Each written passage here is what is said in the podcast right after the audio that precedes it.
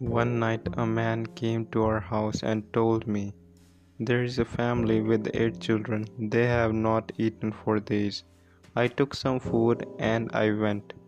When I finally came to the family, I saw the faces of those little children disfigured by hunger.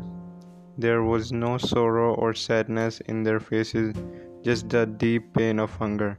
I gave the rice to the mother. She divided it in two and went out, carrying half the rice with her. When she came back, I asked her, Where did you go? She gave me this simple answer To my neighbor, they are hungry also.